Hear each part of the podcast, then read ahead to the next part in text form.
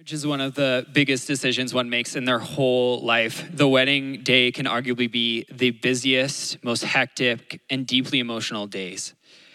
It's a heart filled commitment between a man and a woman that represents the true and deep relationship that Christ has with his bride, the church.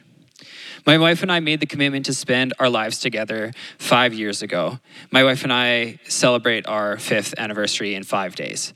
Uh, marriage is the context in which we start this story that we are about to hop into. But if one of us in this marriage relationship was to betray the other and betray that covenant, it, it would be heartbreaking, it would be tragic, it would be scandalous. Our world weekly hears of scandal. Recently, the world watched Johnny Depp and Amber Heard struggle through their relationship very publicly on television. And weekly, we hear of X person cheating on his wife or vice versa. Uh, it's at this point becoming numbing to hear of it. Adultery and unfaithfulness are so rampant in our world. We live in a scandal filled world. We are so numb to it that we think sometimes that it just happens, as if somehow people don't choose to do it. We make excuses for them like it just happens. For the next 30 minutes, I need us to rewind and reframe our minds to think and remind ourselves that this remains one thing scandalous. Back to the point that we remind ourselves that it's not supposed to happen, that our relationships are supposed to mean something deeper than what we can gain from it. And, and why? Because I would argue that this may be the most scandalous chapters in all of Scripture. So before we dive into it, I would like to pray for us. So, Heavenly Father, I just ask that you would be in this room today. God, that you would be opening our hearts and opening our minds. Lord, that I would lay down my own pride and that you would fill me with your words. That there would be just a sense of, of your nearness today. God, that we would leave this place changed and excited about living out your kingdom. We pray these things in your name. Amen. Cool. I invite you guys to open your Bibles to Hosea. We're going to start in Hosea chapter 2. And whether you have a paper one or you have the app uh, or you're sitting at home, I need you to find one. Uh, if you don't own one, there are ones in the pews. They are free for the taking, our gift to you. Uh, so, as you're opening to Hosea chapter 2, little background Hosea is called one of the minor prophets, not because it's less important, not because it's minorly important, but because it's just shorter than all the other ones. Uh, Hosea is the prophet of God happening around 700 BC in the rule of Jeroboam II, uh, probably happening around chapter 15 of Second Kings in the Bible, right before Israel is to fall to Babylon and continue to live in Babylon. So, this is what the Lord spoke to, Hosea. The Lord said to Hosea, Go, Take of yourself a wife of whoredom and have a children of whoredom. For the land commits great whoredom by forsaking the Lord. Hosea 1, chap, verse 2. Uh, I didn't say today that uh, this would be a kid friendly sermon. I forgot to preface that. Uh, they may join us at the beginning of service, but there's a reason why they left. It's not, it's not my fault, I promise. Uh, so, Hosea, being the God following man and God fearing man that he was, went and did what God asked him to do, marrying a prostitute named Gomer. And despite her old lifestyle and Hosea knowing her past and the way that she lived, Hosea chooses to marry, and things go well. She would give him a son. They would name him Jezreel because of a city that Israel fought and attacked. Were they supposed to? It's arguable. Uh, but things would not remain as blissful in their relationship. Uh, the weight of Gomer's past and the lusts of her heart would take Gomer back to her old life. Back to attracting random men who are not her husband, taking payment for her body from strangers, and forgetting her relationship with her husband. From her ventures, Gomer would eventually get pregnant twice more, not with Hosea, and they would name the children No Mercy, meaning God will show no more mercy on Israel, and to not my people, because Israel will no longer be God's people. But like Gomer, how much, how much and how often do God's people continually lose sight of him time and time again? Gomer pursues her other lovers, and eventually that pursuit will become more important to her than her relationship with Hosea.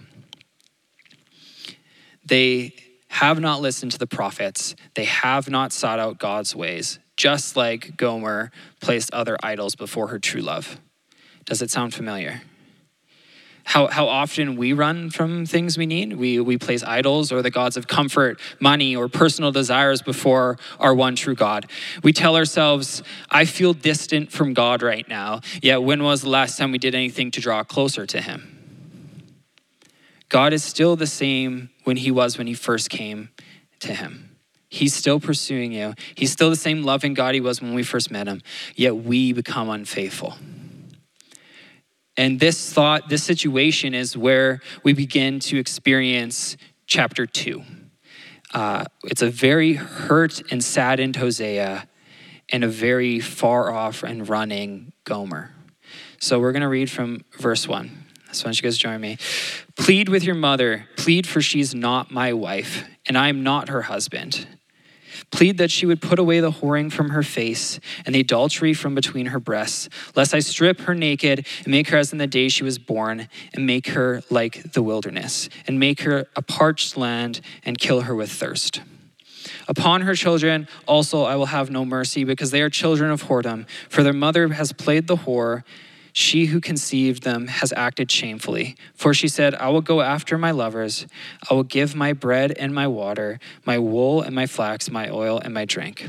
So, what's happening here is Gomer is, the passage is displaying that Gomer has remained in this life of prostitution after her marriage to Hosea. She's left her family and pursued her own desires. Continuing on in verse 6. Therefore, I will hedge up her ways with thorns. I will build a wall against her so that she cannot find her paths. She will pursue her lovers, but not overtake them, and shall seek them, but shall not find them. Then she'll say, I will go and return to my first husband, for it was better for me there than it is now. And she did not know that it was I, Hosea, who gave her the grain, the wine, and the oil, and who lavished her with silver and gold, which she used for Baal. So this section is Hosea slash God's effort to win back Gomer and Israel. It's him making an effort to direct her back to him, but she still chooses to go her own way. Around the blockades, around the roses and the bushes, Hosea buys her gifts and she takes them thinking they're from her other lovers. Israel takes everything that God has given them and they worship other gods, giving credit to others for the work that God and Hosea have done. Continuing on in verse 9. Therefore, I will take back my grain in its time, my wine in its season, and I will take my wool and my flax, which were to cover her nakedness. Now I will uncover her lewdness in the sight of her lovers, and no one shall rescue her out of my hand. I'll put an end to all her mirth, her feasts, her moons, her Sabbaths, and all her appointed feasts.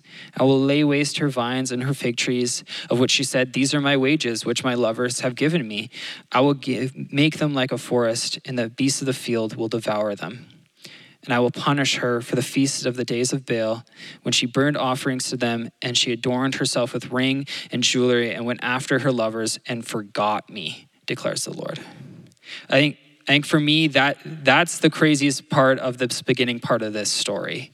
Is that not only does he pursue her so heavily, she forgets him.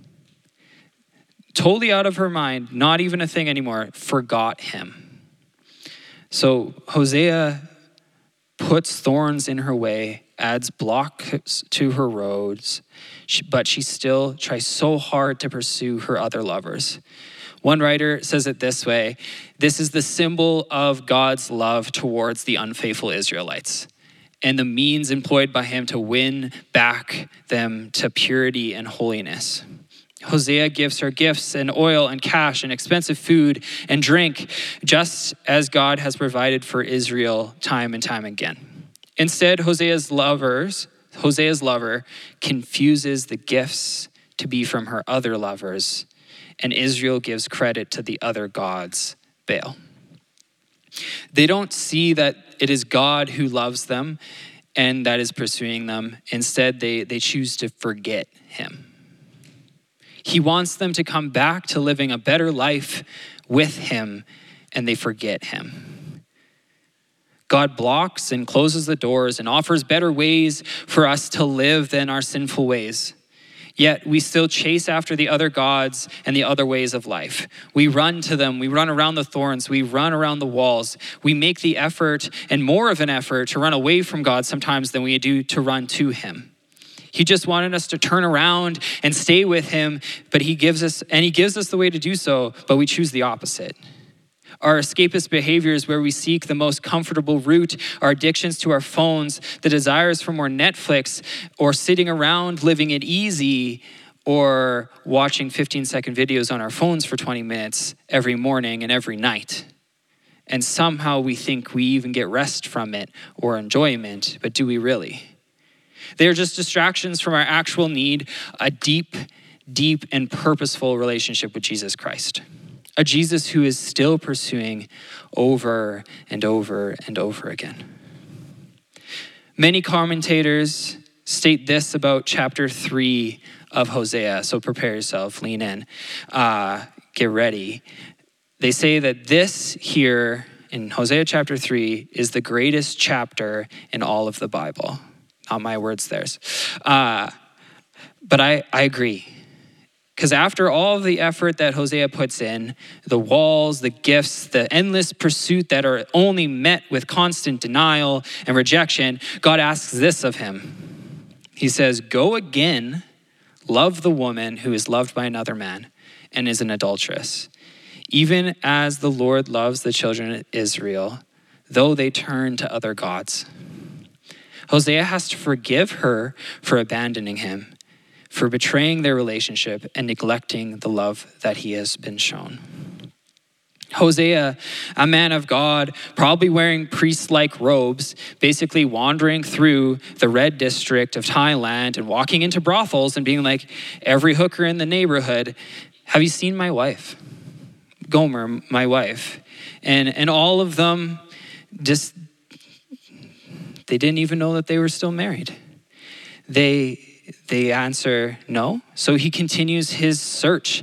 And each and every step, his reputation as a respected prophet slowly fading and fading away every step. So eventually, Hosea finds her. Being sold at an auction, he pulls all of his money together and he gets into a bidding war with all the other pimps and all the other bidders. And eventually, the price gets a little too high for the other bidders. 15 shekels uh, and some barley is her final price. Only half the price of a slave in the Old Testament, or a little closer for us, half as much that Judas got paid for the price of Jesus' life. But it was probably all that Hosea had, as we can see from the extra barley he has to add to the price. You can just see him getting this feeling of, okay, like I have 15 shekels, this is all I have, and them needing more, and him going, well, what do you need? Like, take my watch, take my car, take my house, take all of my food. I just need my wife back.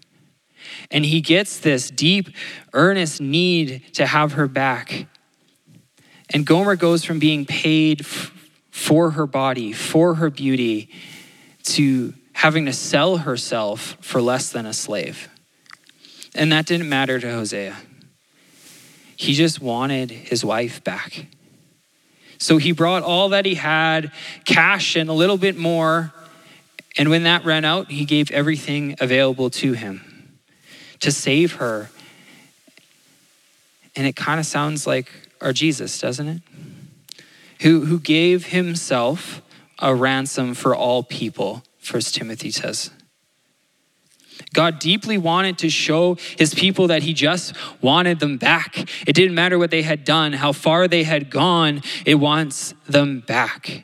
The multiple betrayals, the chasing after other gods, the pursuit of evil, and the betrayal of their marriage. Hosea is the clear reminder that we are an unfaithful people who should be moved by Christ's love towards deep faithfulness in Him. He wants us. We are his chosen pursuit. So he sought us, he courted us, he won us, and he still wants us. And we betray him. Yet we are being called back to him. This is shown clearly with Jesus' sacrifice for us on the cross. His perfection, his sinless life, meeting our sin and our unfaithfulness. We are worth everything to him. This is the full invitation to intimacy with the Father. Despite your wrongdoing, how far you've run, and the ways that you've ignored him. Jesus is still there waiting for you, still pursuing you, allowing thorns to block your path and building walls to direct you back to him. And some people will say, Colton, how can this be the best chapter in the Bible? It's in the Old Testament. Or, or maybe you're farther than that point. Maybe you're at this point of saying, Colton, you don't know me. You don't know what I've done. You don't know how far I've gone. There is no way that he would come after me. And I'm going to remind you of this one of the most comforting things about the God that we worship. The book of Hebrews says it this way Jesus Christ is the same yesterday, today, and forever. That redeeming love and that constant, constant pursuit is still chasing you today, just like Gomer. And if you haven't gotten there yet and you haven't figured it out, we are Gomer in this story. We are the prostitute. We are the wandering, the lost, and the one running away. God has the one who has been the same way now and forever. And maybe this idea of marriage isn't, isn't the best example to you. Maybe it doesn't hit you in the same way as someone who's been married or, or has been in, been in a strong commitment.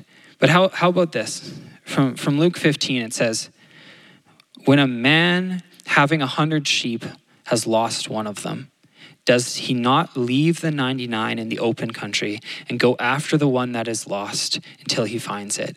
And when he has found it, he lays it on his shoulder and he rejoices.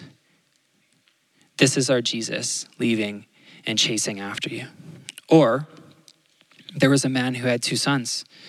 And the younger of them said to his father, Father, give me the share of the property that I'm going to get when you die.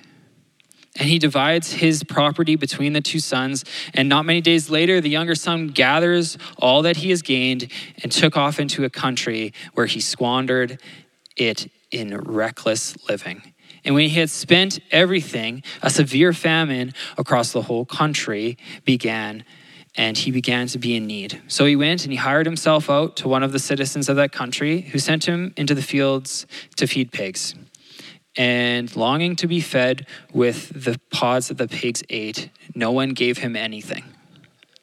But when he came to himself, he said, How many of my father's hired servants have more than enough bread? But I perish with hunger. I shall arise and go to my father and say to him, Father, I have sinned against heaven and before you, and I am no longer worthy to be called your son. Treat me as one of your hired servants. And he arose and came to his father, but while he was still a long way off, when he was still too far, had done too much, and run too far away. His father saw him, felt compassion, and ran to him, and embraced him and kissed him. And after the son gave his speech, he spills out his spiel. The father says to the servants, Bring quickly the best robe and put it on him, and put a ring on his hands and shoes on his feet, and bring the fattened calf and kill it. Let us eat, let us celebrate, for this was son was dead and is alive again, lost and is found. And they celebrated. This is our Jesus chasing after you despite pursuing other idols and other gods. One writer reminds us that this kind of love isn't motivated by the object, Israel, Gomer, us. Indeed, the people, the object, turn to other gods. This kind of love it originates in the heart of God. It's exemplified on the cross. It's illustrated in the parable of this waiting father and expressed in the New Testament word agape. This is the kind of love that keeps on loving no matter what. This is the scandal of our story. That despite the fact that we have nothing to bring and have done nothing to acquire this love, we have an open invitation to receive it. It is what we do with that invitation and that love that is our question. So let's ponder this together today. What do we do about this redeeming love? One, I would say we need to come back to our first love, the one who first loved us. We need to stop running. We need to repent and turn back to Him.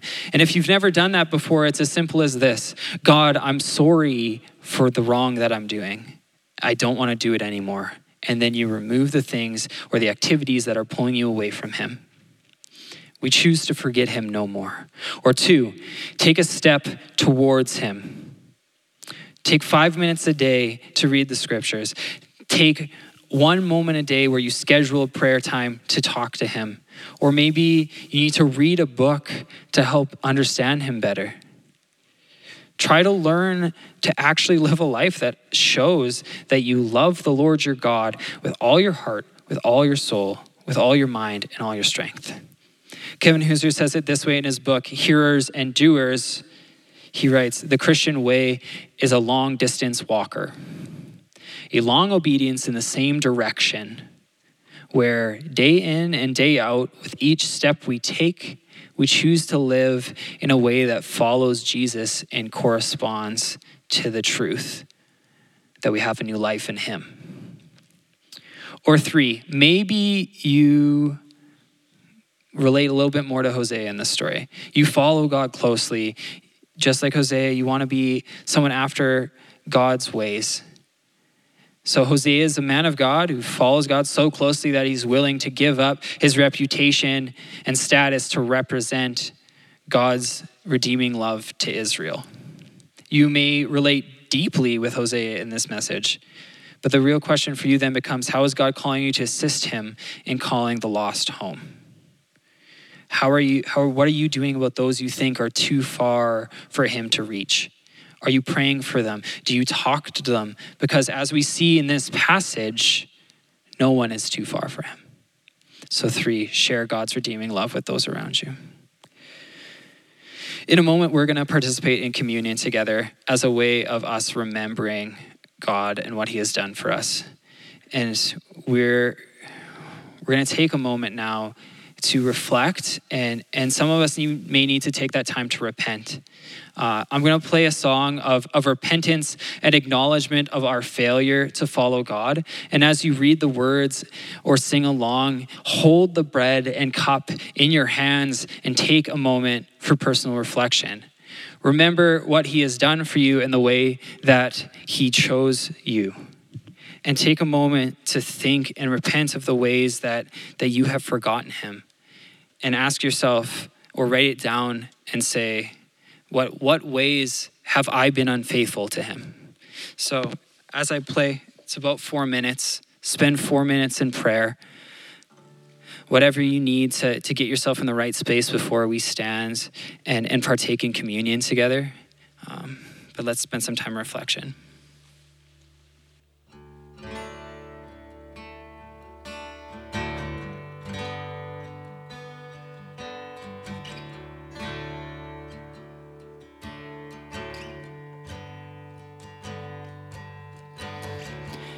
We've been married with nail scarred hands.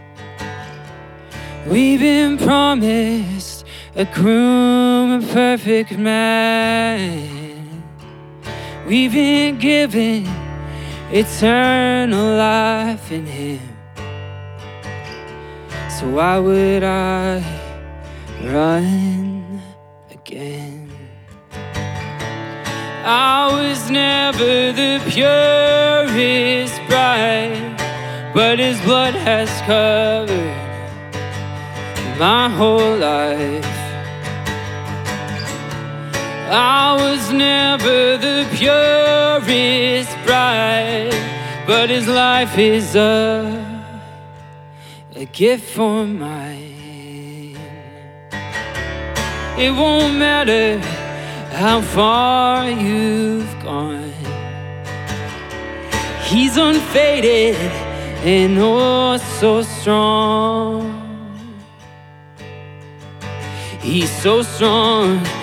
I was never the purest bride, but his blood has covered my whole life.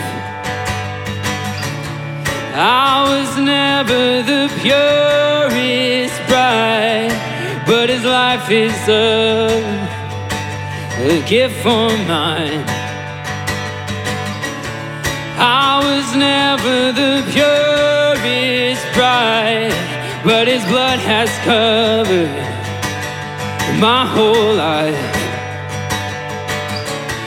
I was never the purest bride, but his life is a, a gift for mine, a gift for mine.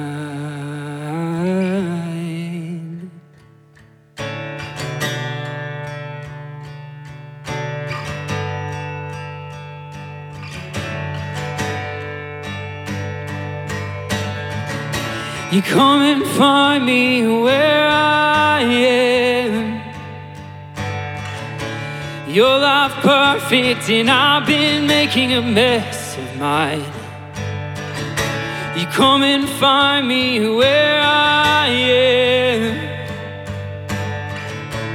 Your life perfect, and I've been making a mess of mine. You come and find me where I am. Your life perfect, and I've been making a mess of mine. Making a mess of mine. Making a mess of mine. I was never the purest bride, but his blood has covered my whole life. I was never the purest bride, but his life is a, a gift for mine, a gift for mine.